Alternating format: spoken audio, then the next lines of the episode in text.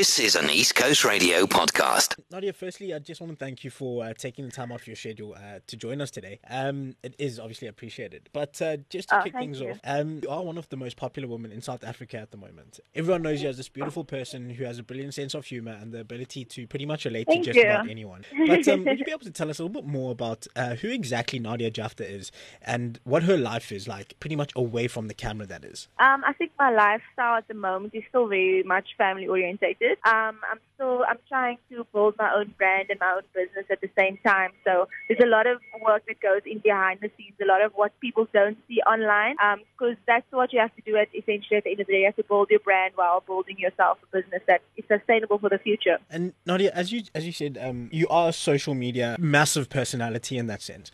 But how exactly yeah. did you become an internet sensation? And did you ever think that when you when you were starting off that you'd become this popular? No. Honestly, I started in my gap year before I was going to go do my master's overseas. So I actually started with social media in my gap year as so just a way to pass time. And then I was obviously doing my own thing on the side. So I actually started off with a clothing line. And then I would just do the social media on the side. And then I would start um, cranking videos. And then I would, yeah, just with the funny videos. And then that kind of took off from there. Now that you actually mentioned that, as you did say, a lot of your content um, is humorous itself. But yeah. where exactly do you find your, your inspiration for this content? And how easy was it to get your family, particularly your mom, involved in, in helping you produce these skits? So I think with my mother, we have that organic relationship anyway, where we do kind of prank each other all the time. Um, we do poke at each other all the time. So um, with her, it was quite easy because we had that relationship anyway. So, yeah, that's how I started off with those videos. And then I started, I obviously went to YouTube where there was longer videos.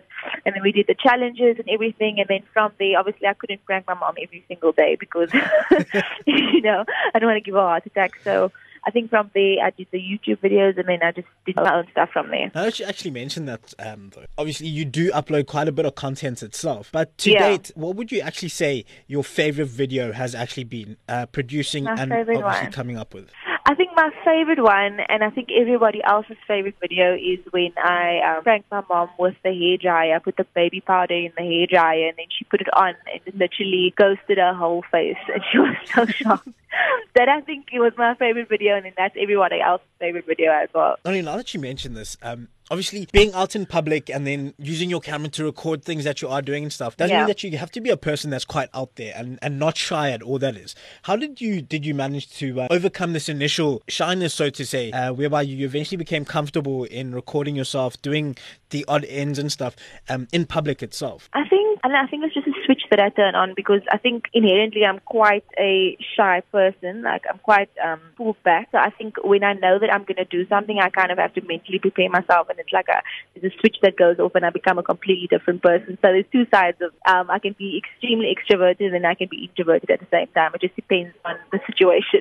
As you mentioned a little bit earlier, you are massive on uh, social networks yourself. But um, you've managed to gain a lot of attention, not only in South Africa, but nas- um, internationally as well. Mm. Going forward, could we possibly be seeing any on-screen appearances in the near future? Um, I actually am working on something quite exciting, but I can't mention anything yet. But you can definitely, you'll definitely be seeing me around. that's, I think that's a hint of us. So we do have something to look forward to. Yes. yes. Um, Nadia, as I was saying, um, you are a massive role model to a lot of South Africans, uh, particularly the younger generation itself. Yeah. And considering that uh, the world we now live in is digit- digital and continually evolving, what did you want to be when you were younger, and how exactly did you get to where you are today? Um, well, when I was younger, I always knew I wanted to be on some sort of platform. Initially, I wanted to be an actress in the movies, and then that's actually what I studied. So um, that's what I studied. Um, so that's always what, what what I wanted to be. That's always been my dream. It's still my dream. So I always knew I wanted to be a performer. So having said that, uh, you are someone who has actually followed through and worked towards her dr- achieving her dream itself. But what would your words of inspiration be to those who, who look up to you and unnecessarily sure on how to actually chase down what they want to be doing? I think um, I would definitely say don't be discouraged, like if you're not seeing results immediately, because it does take time, especially if you're working towards a life goal or a dream. Um, be patient, be consistent, and just believe in your vision and believe why you did it in the first place. Nadia, thank you once again so much for giving us the opportunity to have a chat with you and get to know you a little bit better. We'd just like to say, continue doing what you do by making us smile on a daily basis. But uh, just lastly, before we let you go, have you got anything you'd like to say for your fans in uh, KwaZulu-Natal? I just want to say that I love you guys and thanks for, thanks for the support. For more podcasts, visit the East Coast Radio website for more details.